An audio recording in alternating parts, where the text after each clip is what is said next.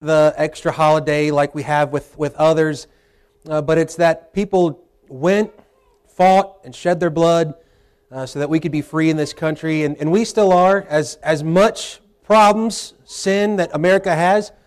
Grateful that this is still the greatest country, uh, and uh, thankful that God has allowed us to be. I wonder sometimes what our life would be like, what your life, my life would be like, if we weren't born where we were born. And so there's a reason why everyone still wants to come here. This is still the land of opportunity, but it's because there are many who fought and gave up their, their blood, their life for it. But we want to remember as well, each day, today, tomorrow, the memorial of the Lord Jesus Christ, that He did something that no man could ever do for us. That He came to this earth, He died a death of which we deserved. He died uh, the death of a criminal. He shed His blood for our sins. Our sin was placed there upon Him, and the wrath of God abided there upon him. The Lord died for us, gave up his life for us so that we could live. He was buried. He rose again the third day according to the scriptures so that all who put their trust in him have salvation. And that's a greater freedom than anyone or anything can give us in this world. It's a freedom to not just be saved from sin and saved from hell, but we can be now free to enter into communion and fellowship with the Lord forever and forever. This morning, a couple of announcements. Want to remind everyone of this. We got a VBS workers meeting immediately after the morning service right down here. Uh, should be just real brief. Want to get some schedules and stuff to you. We're just two weeks away from VBS. Uh, it starts, uh, we've got on June 7th for VBS preparation. It's a Wednesday night, the Wednesday before VBS starts. We're going to have folks here to decorate, and if you don't want to decorate, we've got some others who can go out. We've got um, door knocker, door hanger flyers. And so we'll go do some door knocking, try to invite some folks out for VBS. And so we'll either be decorating that evening or uh, inviting folks, and I'm inviting y'all to decorate. So I'm inviting y'all to either decorate or, or come do some invites. Remind you as well about the baby bottle campaign. Uh, it is still happening today and through Father's Day. Uh, and thank you guys. I've already seen some full baby bottles back there, so praise the Lord for that. And then as well, I want to thank you guys and as well remind you that there are still some more spots to help out with the VBS snack donation. The list is on the back. Just sign up there. And then when you have it, feel free to drop it off in the kitchen back here. There's a section uh, for all the VBS snacks, all right? Um, want to let everyone know, too, uh, of the arrangements for Geneva Goad and to continue to pray for the Jones family. Uh, Geneva Goad will have uh, the uh, visitation for the family this Wednesday from 1 to 2 at Von Gwyn here in town.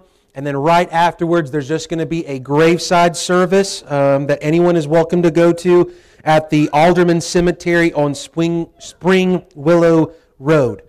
And so that will be following the visitation from 1 to 2.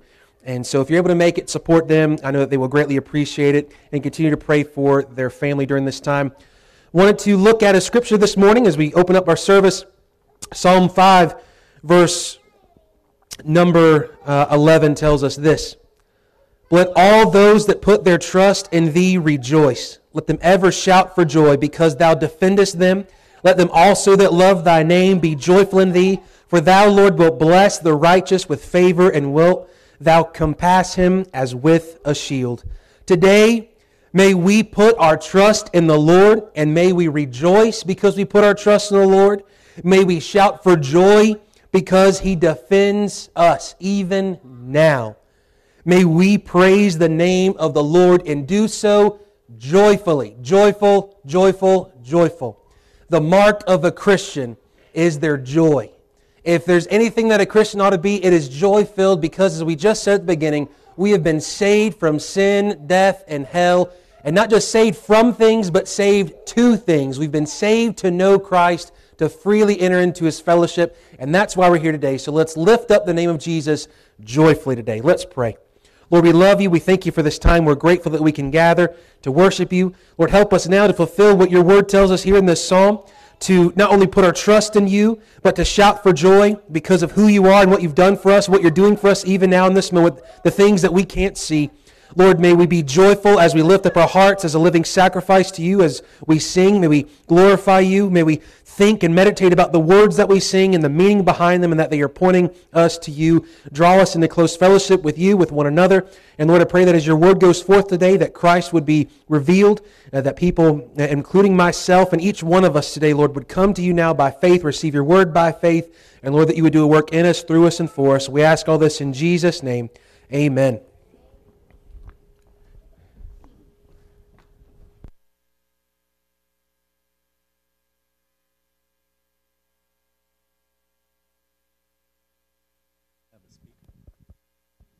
Good morning.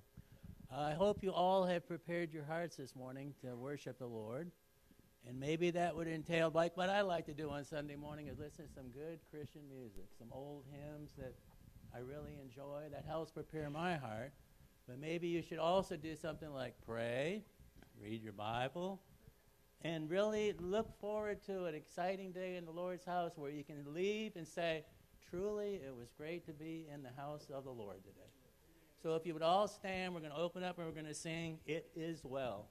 Now, when we get to the refrain, the men are going to sing, It Is Well, and the ladies are going to follow, It Is Well. And then with my soul, the man, and then the lady's going to follow. That's the way we normally do it. So let's do it that way. And maybe I'll even pick who won, the man or the women. How's that? I'll be a fair judge.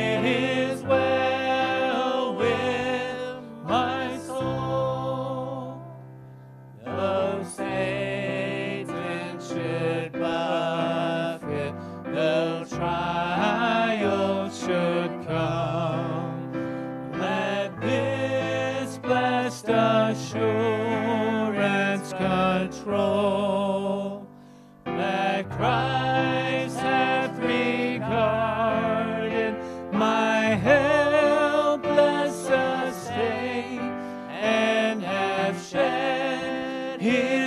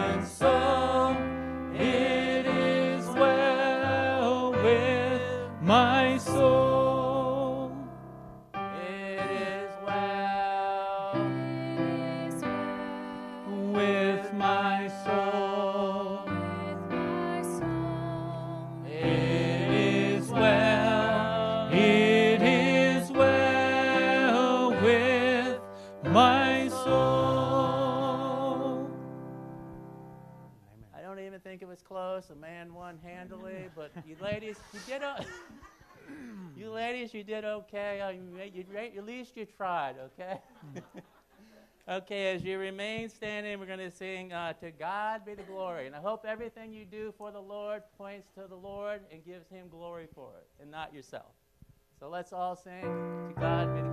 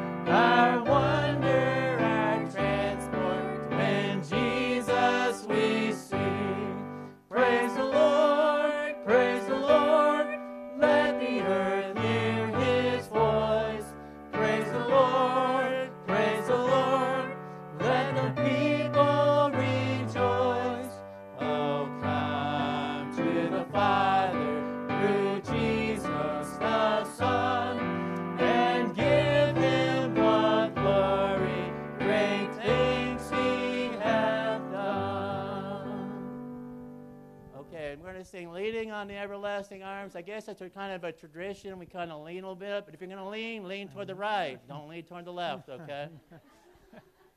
so I'll sing um, Leaning on the Everlasting Arms.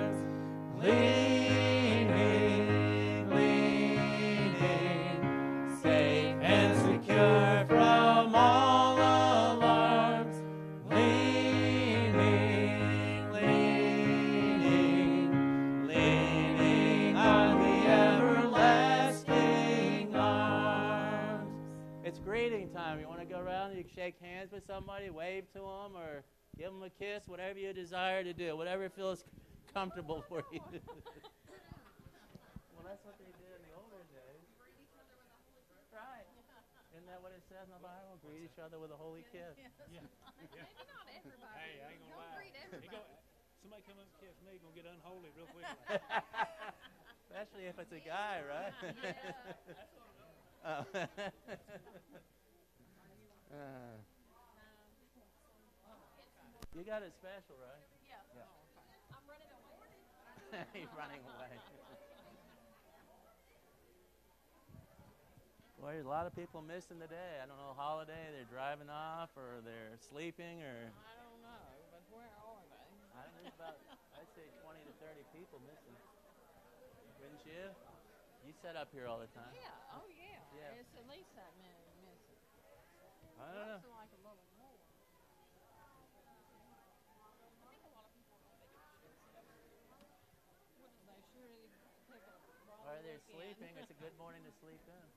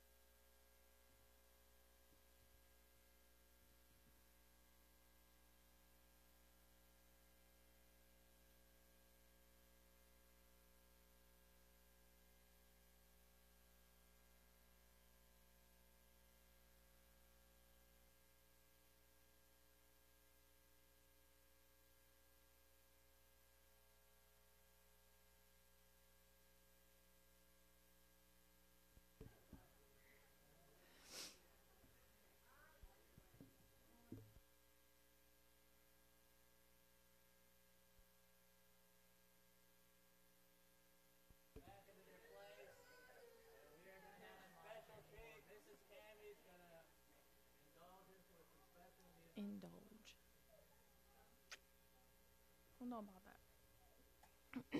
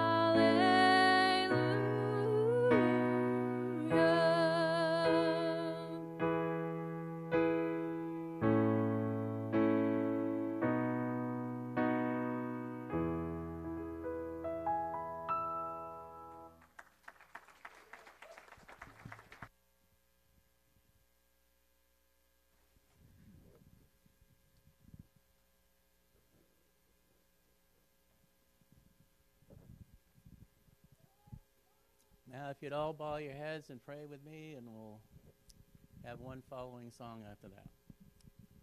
Dear Heavenly Father, we pray that you heard our praises lifted up to you this morning, Lord. We faithfully lifted our hearts up to you, Lord, and we know the Holy Spirit was present with us this morning.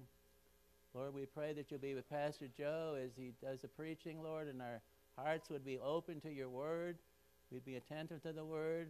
We'd put the word in our hearts, and we would obey the word, Lord, and live that word. We would be a living witness for you, Lord. We just pray that you'll be with the rest of our service, Lord, as we continue to lift you up in the next song, and everything we've done here today would be pleasing unto you. In Jesus' name I pray. Amen. Now, this is JL's one of his favorite songs. I've heard him say before if you can't get blessed from this song, your blesser is broken. But we have such an infinite, we have such a finite mind. I almost got it wrong. We have such a finite mind that we have a hard time getting a hold of who God is. But if you're studying God's Word and you're praying and you're attending church regularly, that will help you a lot. And this song does a very good job of incorporating some verses almost directly out of the Bible to give you a prospect of who our God is.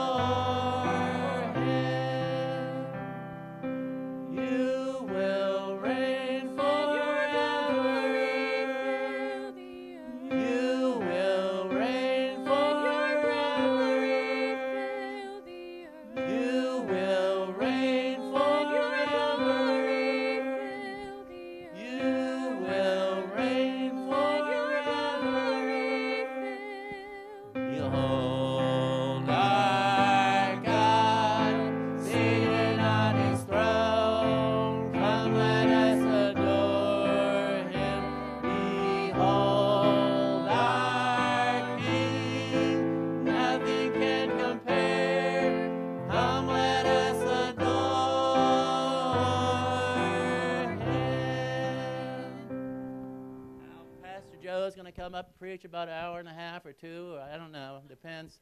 Depends.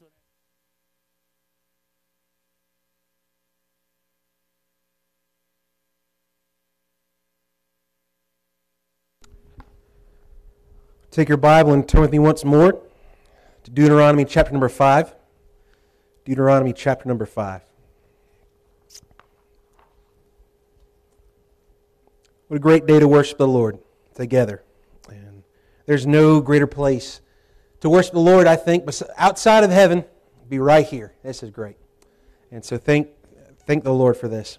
Uh, I love each Sunday, not just because it's Sunday, uh, and, and to be honest with you, it's not because I just wake up so excited where I can't go wait to blow up my voice for about two or three hours. This is going to be great. And get all these scowls and stares at me. This is wonderful. I, love, I love it.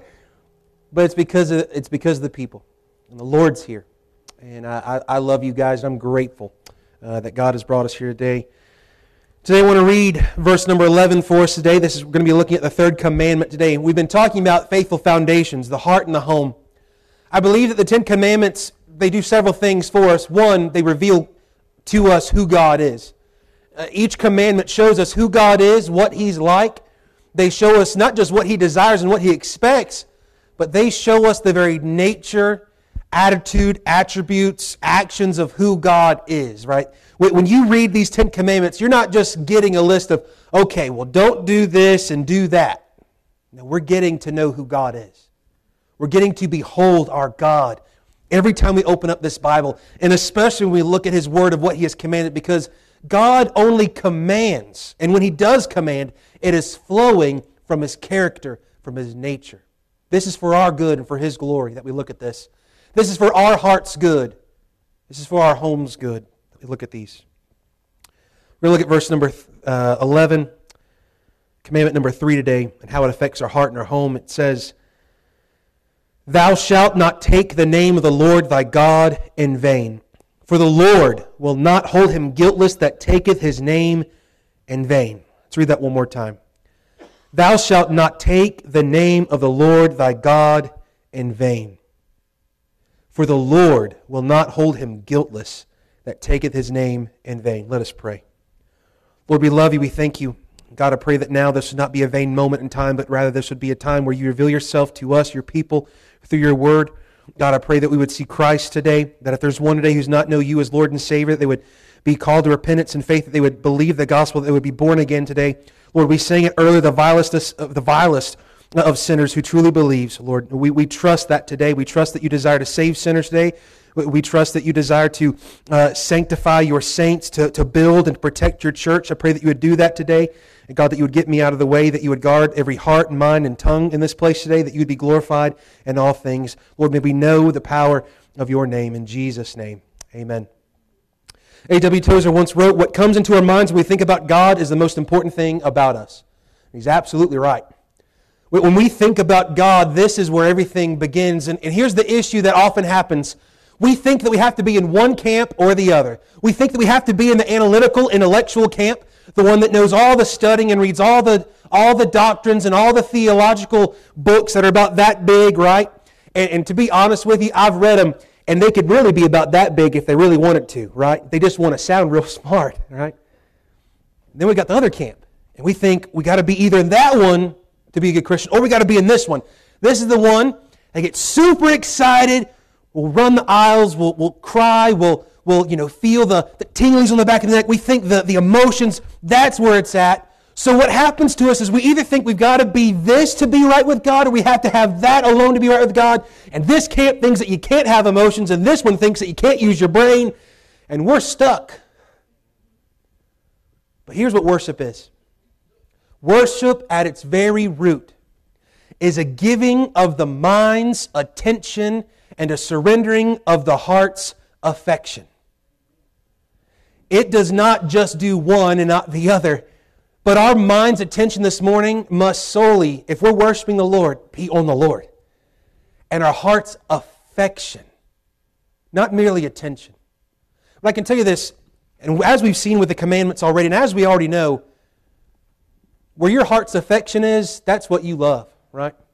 Today, I, I get to celebrate with my wife seven years of, of marriage. Absolute bliss, right, honey?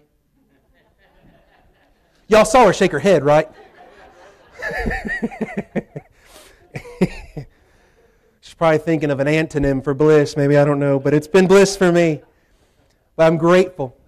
But I remember the, the, the times, and, and you guys might remember this as well, those of you that have been married more than seven years. You, know, there was a time or a point in your life where you go, you know, I think I, I think I like her, right? And there was a time, even for our wives, and this is what holds on, that there was a point where she thought I was cute. She thought I was funny. She thought I was worth dating.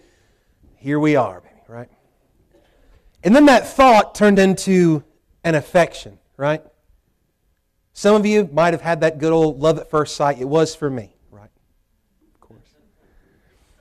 It, it really was. I, I really. I said if I can get her to go out to eat with me at least once, I'm going to try to keep her. And then praise the Lord, she still keeps going out to eat with me. So we might be together because I take her out to eat. I don't know. I'm going to take it. I'm going to ride this train to infinity and beyond. But then the relationship was more than just, I think I like her, and it was more than I feel like I like her. Because love came in. And love thought about all the reasons why I love her. And then it fluttered at all the reasons why I love her, right? And when we think about we're called to love God and should love God because now that's our new nature. The moment you trusted Christ, you have a new nature. You went from not being able to love God to now it's all I mean that that's it to love God. To love God is to know God, know God is to love God, to love God is to worship God, and worship is a giving of the attention of our mind, the affection of our heart. Our hearts and our homes are dependent upon this the way that we think and feel and believe about God. Our children are dependent upon how we use the name of the Lord our God. The reason why you might have grown up to talk to your spouse the way that you do is because at one point you were a child and listened to your parents speak to one another, correct? Now, I learned pretty early on, and then I learned it in these seven years, that my name she took my last name, right? But even more than that, we say each other's names a lot, don't you? Normally, when you talk to people, you try to say names, and if you live with them and you're married to them, you at least like to know their name. Normally, you speak it, you say it lovingly, affectionately, sometimes not so much. And you know this the longer that you're married, your name remains the same, but how your name is said affects the way that you respond, does it not? If I hear Hey, Joe, good morning. It's going to be a good day. We're good. If I hear Joe, that sounds different, doesn't it? Some of y'all have heard that, but it's been your name, right? Then, I don't know if y'all know this or not, my name is not actually Joe. I've lied to you for two years. It's Joseph. When I hear Joseph, I see, you already said, uh oh, you already know. It could be good. It could be good. But then if I hear Joseph insert middle name, okay, nobody knows it. It means no one's brave enough to yell it out. What? Shh, no, shh, no, no. Then I know I'm in real trouble. Based on how we say a name, right? Want you and I to understand this day how we say the name of God means everything in our relationship with God.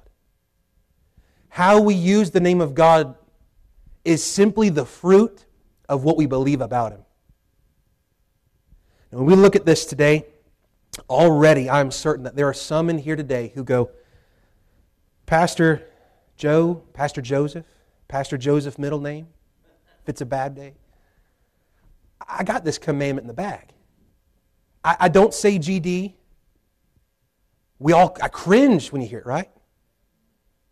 I, I don't say Jesus Christ as a cuss word. I'm good.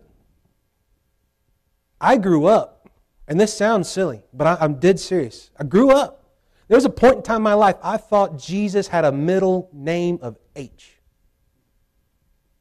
Y'all, y'all have heard it. It's a breaking of this command. It's not merely a breaking of this command, it is looking at God and speaking to Him in such a way that degrades His character. It's worse than going from Joe to Joe to Joseph to Joseph middle name. But every time we misuse and misrepresent the name of God, that's precisely what we do. When we look at this and we understand our hearts and our homes and how dependent they are upon a relationship with God, when we think about God's name, ask yourself, take a moment, what do you think of when I say God? What do you think of when you read the word God? Capital G O D. Or perhaps J E S U S. What do you think of? Who do you think of? Why do you think of? Because what you think about God, it better come from this book. Because this is how God said, This is who I am and this is what I'm like. This is how you're going to know me. If our thoughts about God and how we speak about God are not coming from this book, we're breaking the commandment. And we're not merely breaking the commandment, we're breaking a relationship with Him.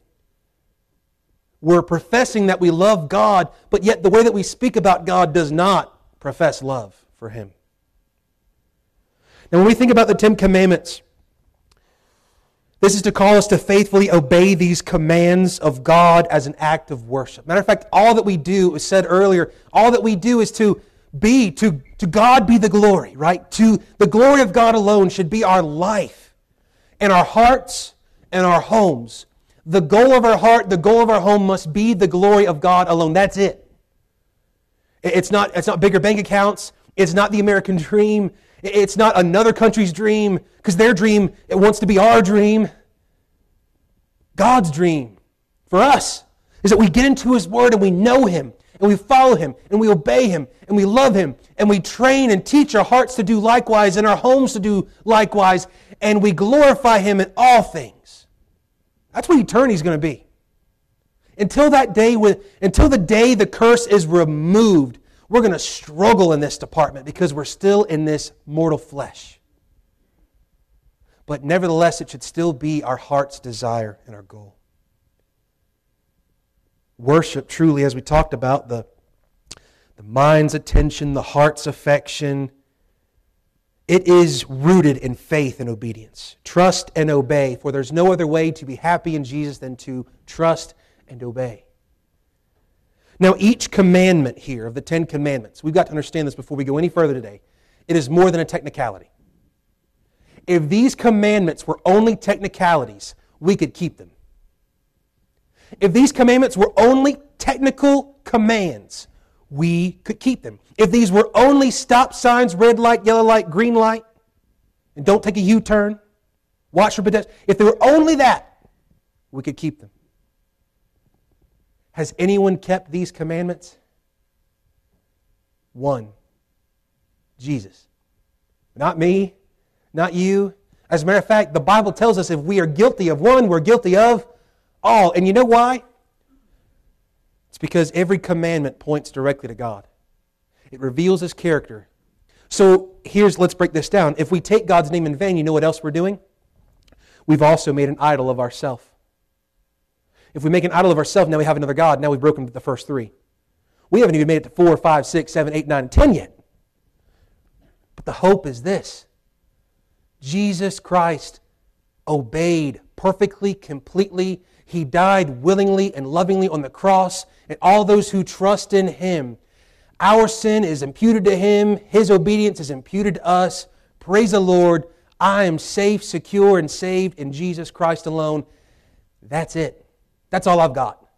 If my hope to enjoy heaven is me keeping these commands, I may as well quit now. I've got no hope. But because of the gospel, I do have hope, and we have hope today. So when we read these commandments, we must look at the gospel. Because if not, we're just going to go, woe is me.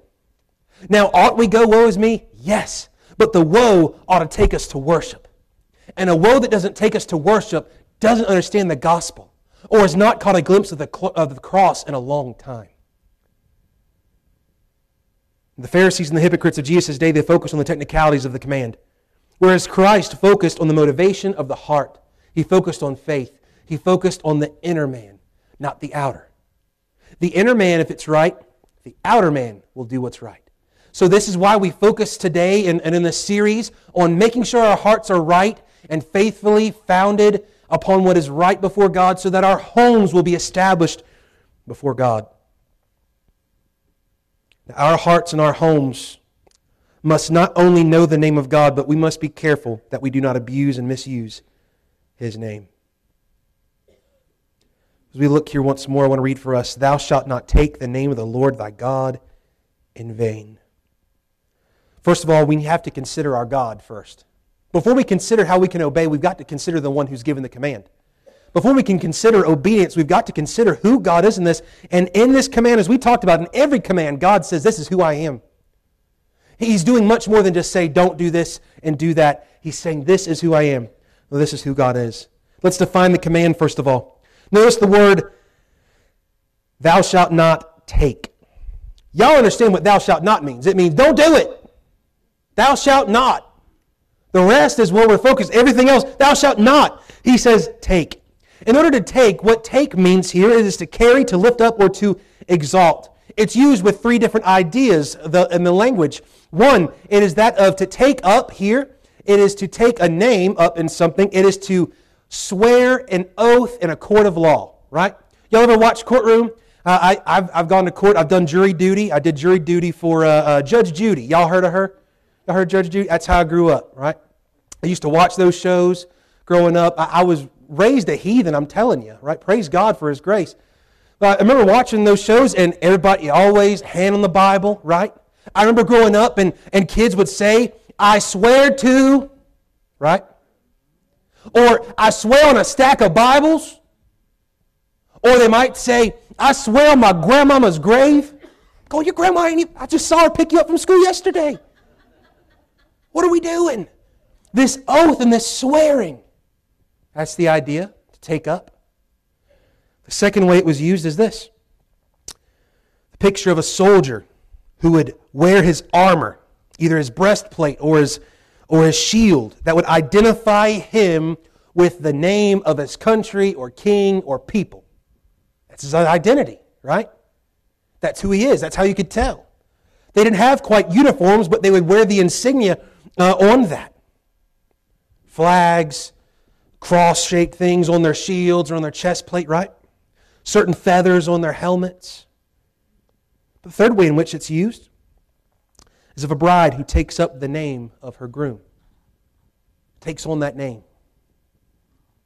So when, when my wife, when Cami married me seven years ago today, at like 2.15 ish, she was no longer Cami Forrest. And ever since, she's not been known as Cami Forrest, she's been Cami Bryant.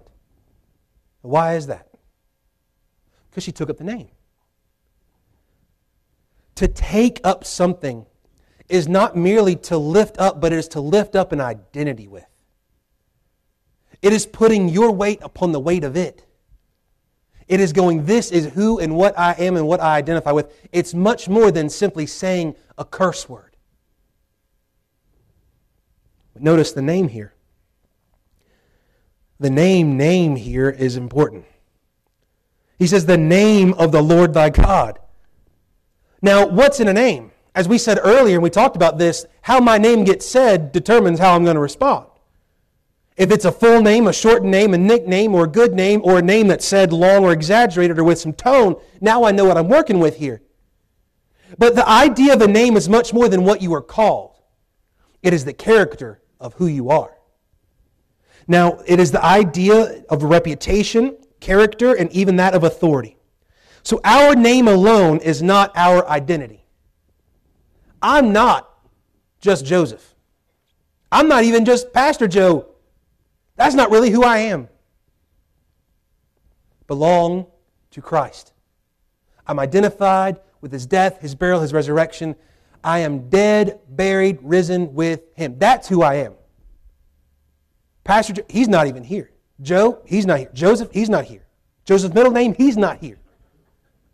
I am in Christ before the eyes of God. If you're saved today, that's who you really are. You're not just your name. And here's the thing we are careful about our names, aren't we? We want to make sure our names and identities don't get stolen. We're careful about how we have others treat our name. We want to make sure that we keep a good name and we want to have a good name in the community. We want to have a good name with one another. We want to make sure sometimes, even to a fault, what we do is we get prideful and we go, I want people to know my name and to know that it's a good name. When we think about the name of God, it is the greatest name that there is. It is the only one that has authority, let alone the one that has absolute authority. It is the only one that has the power to save. His name is his character and his nature.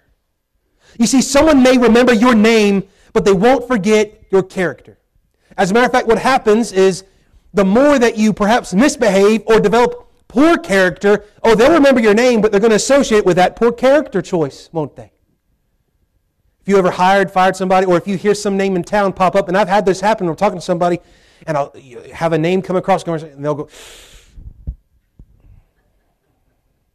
None of y'all's names, though. Y'all are good. Everybody out there, right? But I've heard this here in the community because you know everybody's name, but it's more than just their name. It's not that you don't like their name, their first name or their last name or what they're called. It's you don't like the character. Now, when we're talking about the name of God, we're talking about his nature, his character, his worth, his authority. Notice this. Thou shalt not take, identify with, the name, his authority, his person, his reputation, his character, the Lord thy God in vain. Now we're getting somewhere. Now we're getting pretty serious, aren't we? This is the word Yahweh Elohim. This is the holy, self existing Creator God, Lord of all creation, both making and keeping covenant with His people, who has redeemed them by His word and His work. His very name, the Lord thy God, declares His attributes his actions, his authority over all things. The name, the Lord, the Lord thy God, it is who he is. His name is wonderful. Counselor, the mighty God, the everlasting Father, the Prince of Peace. He is Jehovah. He is the Lord. He is El Shaddai. Right? He is all of these things. Every name that you hear and read in the Bible, it is telling us who God is. Now here he's saying, because this is who I am, do not use that name associating with my character, my authority, my nature, my attributes, and misuse it.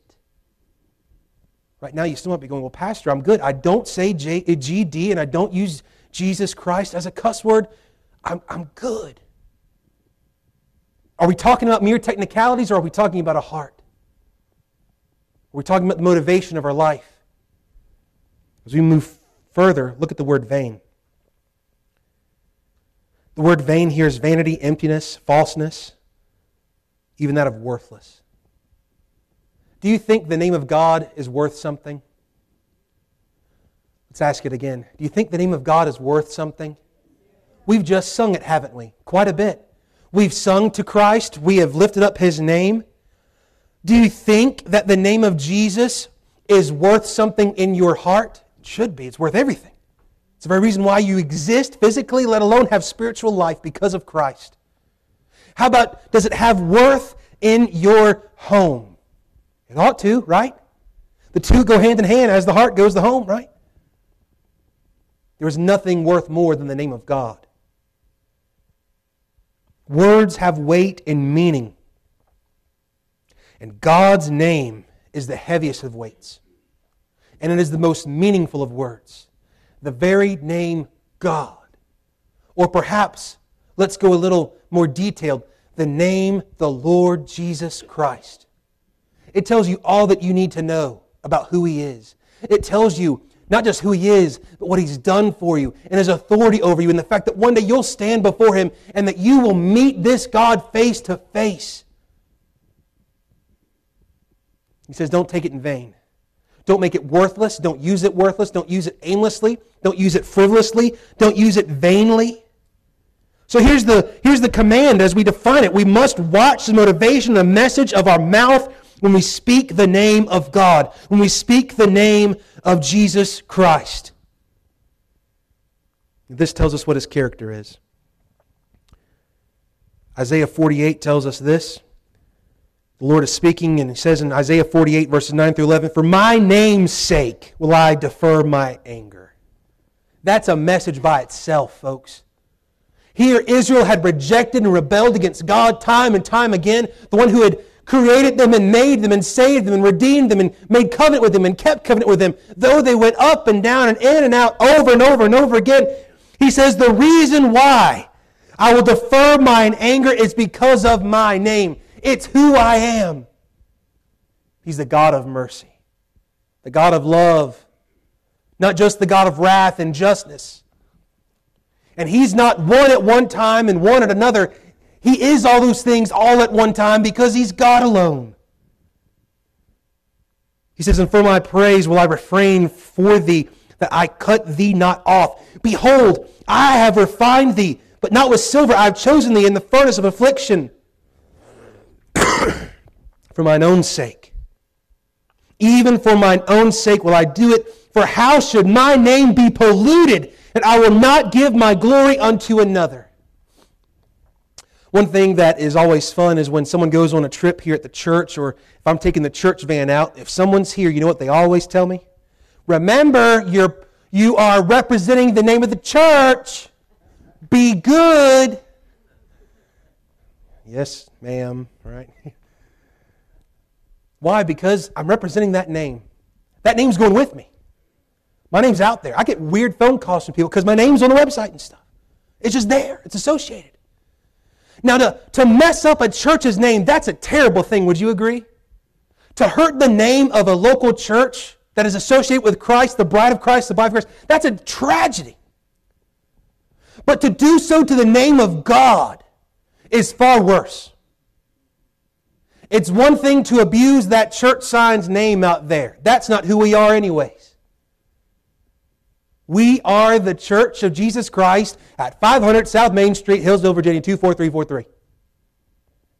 We like the name Victory Way, and that's what we call ourselves. That's what we invite people to. But what we're inviting people to is a larger body of Christ to the kingdom of God to know the Lord. So, what we belong to is not just a victory way, we belong to Christ. We belong to His name. And for His name's sake, things should be done. For His name's sake. How about Exodus chapter 3? Moses is there and he says, Unto, him, unto God, he says, Behold, when I come to the children of Israel and shall say unto them, The God of your fathers has sent me unto you, and they shall say to me, What is his name? What shall I say unto them? Now, this is important because Moses is not simply saying, Hey, uh, they done forgot your name. Who are you again? No. He's saying, I need to know the authority of which I'm being sent, the authority of which I can preach that we're going to be delivered from Egypt, or else they're not going to believe me. And the name is the important part. God said in the very next verse, uh, Exodus chapter 3, verse 14, God said to Moses, I am that I am. That's who God is. He is the Lord. That has all the weight all the authority, all the promise, all the protection. The name of God is all that Moses needed to do what he had called, been called to do. It was the name of God that would deliver his people. The name of God. Later on in Moses' life, God has spoken to him, given him the Ten Commandments already, of which we're reading here now, a second giving of it in Deuteronomy 5. But back in Exodus, he gives it to them. And while he's giving them the law, the people begin to play the harlot down below the mountain. As they see God overtaking in his presence upon a mountain, they go, Well, let's, let's make our own God. So they melt down earrings and rings of gold and they worship. And in the process, what they do is they break every commandment that God had just given. Moses comes down, he throws down the, the tablets of stone that, that God himself had written. He throws them down in anger and all these things. It's a mess.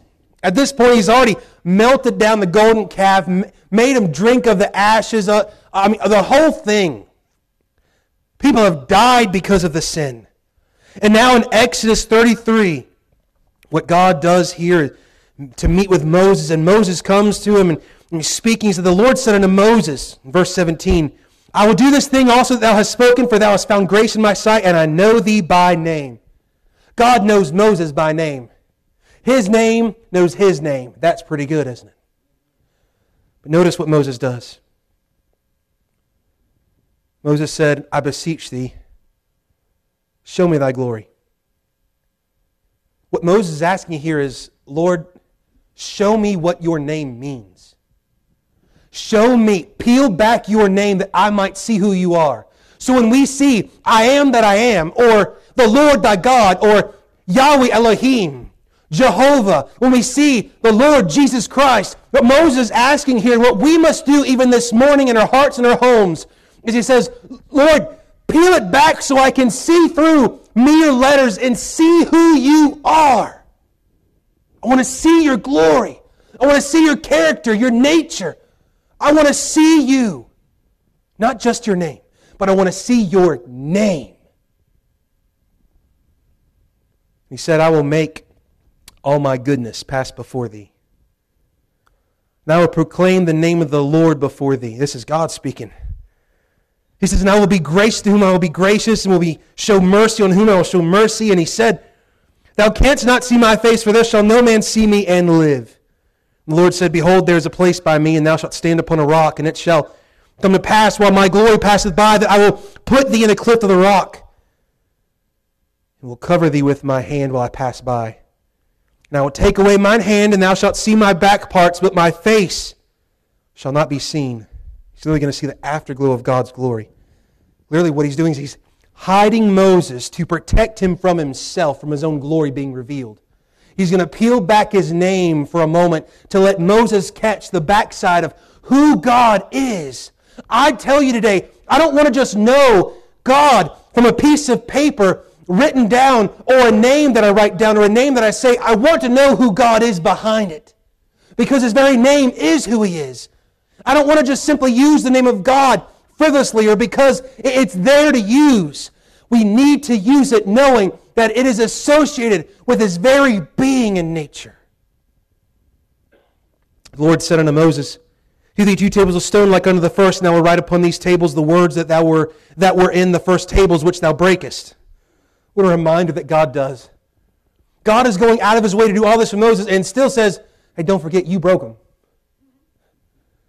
The children were breaking the commandments while Moses was breaking the commandments. But God is still showing himself faithful to reveal himself to Moses. Why? Moses asked. And that's God's nature to reveal himself by grace so that we might respond by faith to know him and fellowship with him. He says, Be ready in the morning and come up in the morning in Mount Sinai and present thyself to me there in the top of the mount. No man shall come up with thee, neither let any man be seen throughout all the mount, neither let the flocks nor herds feed before the mount. And he hewed two tables of stones like unto the first, and Moses rose, up early in the morning and went up into the Mount Sinai, and the Lord commanded him and took in his hand the two tables of stones. God preaches here in the next few verses. The Lord descended in the cloud and stood with him there. How does God, a spirit, stand? You ever wondered that? This is the Lord Jesus Christ, veiled in a cloud of glory, hiding with his own hand Moses in the cleft of the rock. Jesus Christ, the rock of ages. There in the cloud, yet shining brightly, preaching the word, preaching his name to Moses. Verse 5. He stood with him there and he proclaimed the name of the Lord. Now, I thought God said, I'm going to give you the commandments again in the two tables. He is. It's in His name. The name of God gives these commands. These commands point us to the name of God. They tell us who He is. And the message that God preaches to Moses here to show him His glory is He says, This is my name. The Lord passed by before him and proclaimed, it's the best message ever preached, best sermon ever preached. The Lord, that's point one. The Lord God, that's point two. Merciful and gracious and long suffering and abundant in goodness and truth, keeping mercy for thousands and forgiving iniquity and transgression and sin, and that will by no means clear the guilty, visiting the iniquity of the fathers upon the children and upon the children's children unto the third and the fourth generation. Why? because the heart affects the home. and how we speak of God, how we worship God, it will affect our homes greatly. And Moses made haste, bowed his head toward the earth, and worshiped.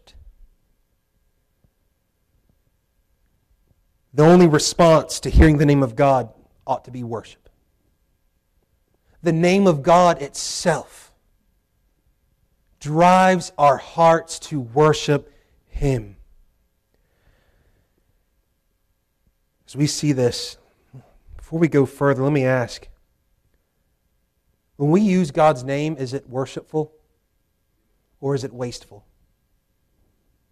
When we say the Lord Jesus Christ, when we preach it to our hearts and we preach it in our homes and we hear it day by day and we read it day by day and we think about Christ and we think about who God is, when we go to Him in prayer, is it done so worshipfully in response to Him revealing Himself to us through His name, or is it merely wasting His name and going, well, I guess that's God up there. That's the man upstairs. He's not the man upstairs, He's God, the Lord God, Jehovah, Elohim, the Lord Jesus Christ.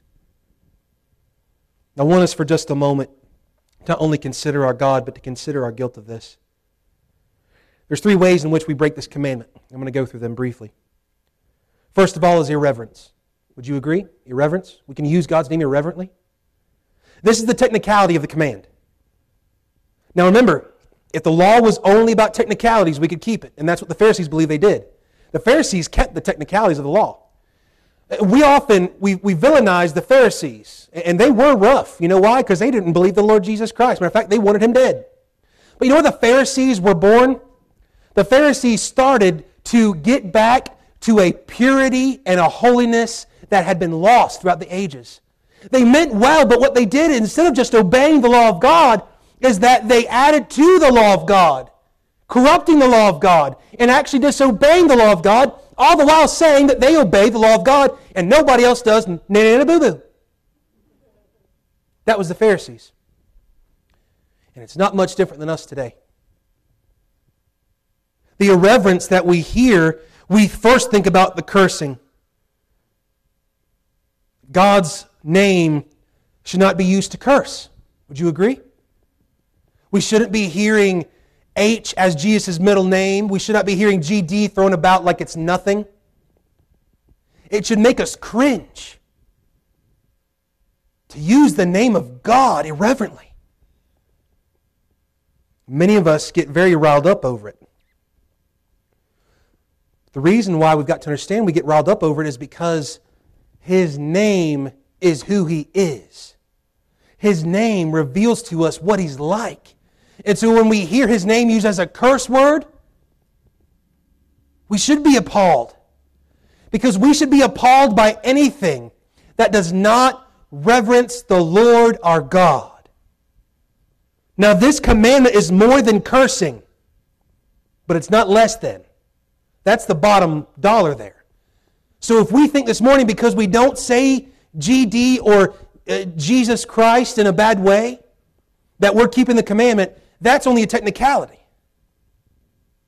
Technicality doesn't keep the command, it's the heart behind the words, more than just the words. Words are bad, they can be used wrongly, but notice the motivation of the heart. The carelessness that happens as well. Perhaps one of the favorite phrases, even still after about 15 years of texting being a real thing and Facebook and Twitter and Instagram is OMG. Now, how many times I've heard someone say OMG and then they realize, oh, maybe I shouldn't say that. But well, it stands for goodness. OM, good. Oh my goodness. Or oh my gosh. What is gosh and goodness replacing? What is replacing? It's replacing the name of God, isn't it? Gosh just makes you feel better about not saying God. And then goodness you say, oh my goodness. Well, that's a problem in and of itself. You know why? I've got no goodness. Any goodness I've got is His goodness. Now I'm saying His goodness, and that's not good because what did God preach to Moses? I'm going to let my goodness, oh, He's abundant in goodness. That's His name. So we've got cursing, and we say, well, we don't break that, so I'm good on this command, let's get to the next one. Or we understand that carelessness with our irreverence is just the same as saying, oh my God. But if we are just trying to avoid certain words, we're missing the message of the command. If right now you're asking yourself, Pastor, this is fine and all, but just tell me what words I can say and we're good. That's not what God does here. He simply says, Don't take my name and use it vainly. So today, our outlook should not be, Tell me what words I can say when I leave from here and not feel bad about it. It should be, I've got to reverence the Lord's name because it's who He is. And I see that I often carelessly use it. It's ingrained in our culture to say, OMG, oh my goodness, oh my this, oh my that. But it should be in our new nature to want to hold the name of Christ high above anything. Not that we are afraid to say his name, but rather we're fearful to use it vainly. Does that make sense? All right. Second thing is this not just irreverence, but the identity. As we've talked about, this is not just merely a technicality of keeping the command, it's what we're associating his name with because what God says his name is, he associates with his attributes, his actions, and his authority. So therefore, when we use the, the name of God irreverently, what we're doing is we're putting a stamp on something that's sinful onto God's name. Could be cursing, could be replacement of cursing. That's not much good either, right? But identity is the heart of the command. There's two groups of people that do this, and there's the only two groups of people that are probably in this church today. One, the ones that break this command are the false converts. False convert breaks this and doesn't even know it. the false convert breaks this command because they identify with God yet don't have union in Christ. They don't know Christ. They've never bowed to Christ. They've never been saved. They've never been born again.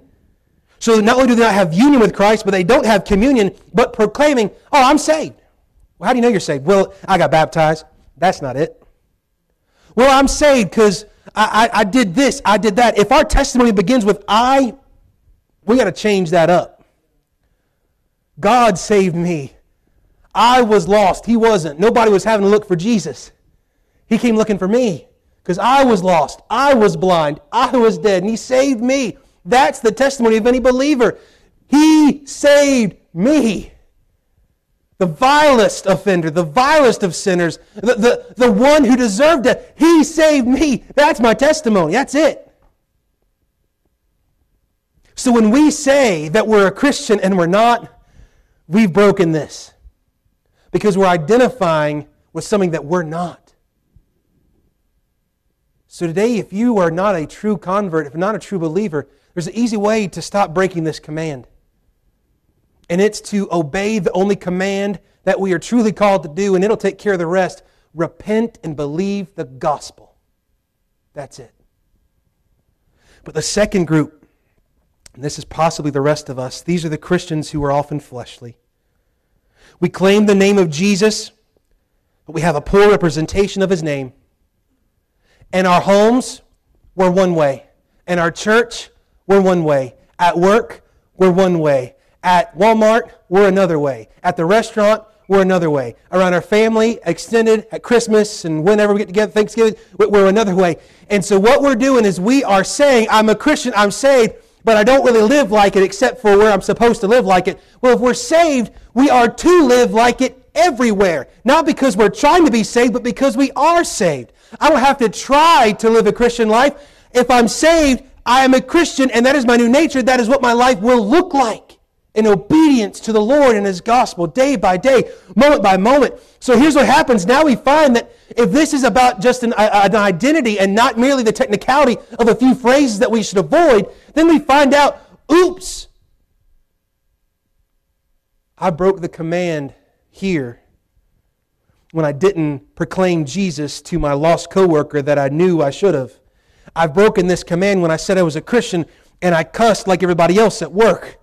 I, I, I broke this command when I took my wife and my kids and we argued on the way to church. We went to church, we smiled at everybody. When I got home, I did nothing with them the rest of the week. We didn't read our Bible, we didn't pray, and I didn't really care if they did as long as they didn't bother me. I worked too hard to get bothered. We've broken that command. This is living with union. We're saved, but the communion's not there. That's not good, Christian.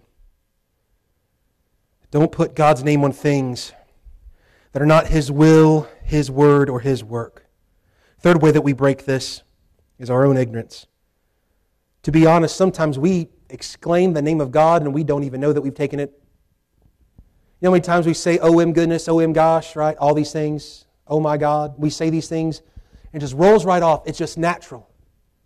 It's natural because that's what we fed for so long. We've bought into the lie that God's name is not to be revered as God says it should be revered. It's damaged our hearts, it's damaged our homes. This is a sin of being simply ignorant and unaware. The Bible tells us all the time I would not have you be ignorant, brethren. We should not be ignorant here in the intellect nor in our emotion, but rather God should have our mind's attention and our heart's affection day by day, moment by moment. And lastly, we've got to consider not just our God and our guilt, we've got to consider the gospel. And this is how we wrap it up in a nice bow today. If we stop today, then it's just poo. It's nothing. It's worthless. It's vain. It's fruitless. And if today all you get is Pastor Joe says that saying, oh, OM gosh is bad and I'm just such a bad Christian, we've missed it. Because we haven't looked further to the gospel. If we see these commands and we see how heavy and how difficult they are, then guess what we've done? Is we've missed what Jesus did for us. And you've missed the whole point of the command is that I can't keep this, but Christ kept it on my behalf. Jesus was obedient unto the Father, even unto death, for me on my behalf. When Adam sinned, he sinned on your behalf, and guess what? You were born a sinner and you keep sinning. You sin because you're a sinner. You're not a sinner because you sin. Notice that. And now, those of us who have trusted Christ in the beautiful gospel of the Lord Jesus, what we find is that while I can't keep this perfectly, Christ did. But therefore, it should drive me daily to the gospel. It should fill my heart with joy knowing that my sins are forgiven. I have blasphemed the name of my God more than I care to count, and I will probably do so, not probably, I will do so more until the day I die. But Christ has pardoned me. And if we miss that, you miss the whole point of the command. The gospel is the point of the command. Jesus came to this earth bearing the name of God because he's the God man. And he would not, could not, did not sin. He perfectly obeyed. He perfectly and lovingly died for us, rose again for us on our behalf. So without the grace of the gospel, we would be hopeless and helpless. It is the gospel that now unites us to his name, to the name of Jesus. It is the gospel that now unites us and gives us hope and gives us communion with God. Now we both have union and communion, not just with Christ, but as church with one another. So that means this when your brother or your sister, you hear them and they say, Oh, and gosh, or they take the name of the Lord your God in vain, know this if they are in Christ, their sins are forgiven, and you don't have to be the Holy Spirit. Let the Holy Spirit do what the Holy Spirit does, and know this that there is hope Every sin has hope in the gospel. Our guilt is great. His grace is greater. Our sins are many. His mercy is more. And so if we view these commands as being preached or just read, or we go, well, I can't keep them, so what's the point? And we get angry and we want to justify ourselves. What we must do is we've got to get to the gospel. Because if not, we've missed the boat. And we'll be just like the Pharisee and the hypocrite worrying ourselves to death to keep the technicality of the law, all the while breaking it. because our heart is not right in communion with God. At the cross, our disobedience is imputed to Christ. And His obedience is imputed to us, and we believe and we can partake of this fellowship that we now have with Him. The gospel saves not just from damnation for eternity, but as well the despair of the here and now when we do sin. If your heart troubles you and your heart condemns you, is what 1 John says, God is greater than our heart. I have blasphemed the name of my God, but God saved me. But He pardoned me and punished Christ. Acts chapter 4 tells us this. Neither is there salvation in any other, for there is none other name under heaven given among men whereby we must be saved. Philippians chapter 2. Talking about Jesus, who being in the form of God thought not robbery to be equal with God, but made himself of no reputation, and took upon him the form of a servant, and was made in the likeness of men. And being found in fashion as a man, he humbled himself and became obedient unto death, even the death of the cross. Wherefore, God also hath highly exalted him and given him a name which is above every name. That at the name of Jesus, every knee should bow of things in heaven, things in earth, things under the earth, and that every tongue should confess that Jesus Christ is Lord. That's his name. That's his character. That's his attributes. That's his action. That's his authority. To the glory of God the Father so that our life can look like this. Whatsoever you do in word or deed, do all in the name of the Lord Jesus, giving thanks to God and the Father by him. The gospel is our strength and our salvation to obey the commands of God. If you're trying to obey God outside of looking at the gospel, you'll never obey Him. Nor will we find help and time of trouble when we do disobey God, and that is far too often that we care to admit. What the gospel does is it drives us to humility, but it drives us like Moses there when God shows us his name and peels it back so we can see his glory. When we see the name of God, it drives us to our face to worship the Lord, and there's not a better place in this world to be. A worshiping heart will lead to a worshiping home. Worshiping homes, worshipful homes, will be a church that knows God and worships God. And a church that knows how to worship God will be a church that knows how to work for God. Then that's when we'll be the hands and the feet of Christ. And it all begins with His precious name. Let me ask you today, as we bring this to a close how is the name of Jesus Christ treated in your heart, in your home? Is it a part of your life? Is it a curse word in your life? Is there just a replacement for that word in your life? Is it revered in your life? Does it draw you to worship in your life? How do we think of the name of Jesus? How do we speak his name? Are we in awe of his name? Or are we being found in abuse of his name? Today, Mr. Joanne's going to come and play this piano, and we're going to have a time of invitation. Today, it's very simple. One, if you don't know Christ, if you are that false convert and you've said, I've tried keeping God's laws and I just can't do it, no, of course you can't. So Jesus did it for you. You must trust in Him. He died for you, He rose again for you. Turn to the gospel, repent of your sins, ask Christ to save you. He says, All those who come to Him, He will in no likewise cast out. He will not cast you out. Come to Him. Come to his mercy. There is mercy for you today. Be saved today. And to you, dear Christian, you have two choices, and what you do in this moment will determine how the rest of your day and your week is going to go. Either one, you can go, well, it's not that bad, or I'm not that bad. And we can leave out of here self justified, and we can leave out of here missing the gospel. Or two, we can look at the cross and the resurrected Lord and see Him there with His name shining bright before us. And may we come needy.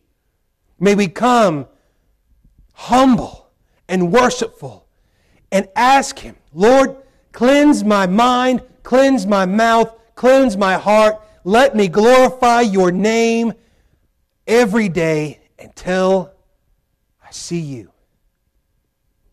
That's it. What will we do with the name of God today? Let's all stand this morning. This altar's open.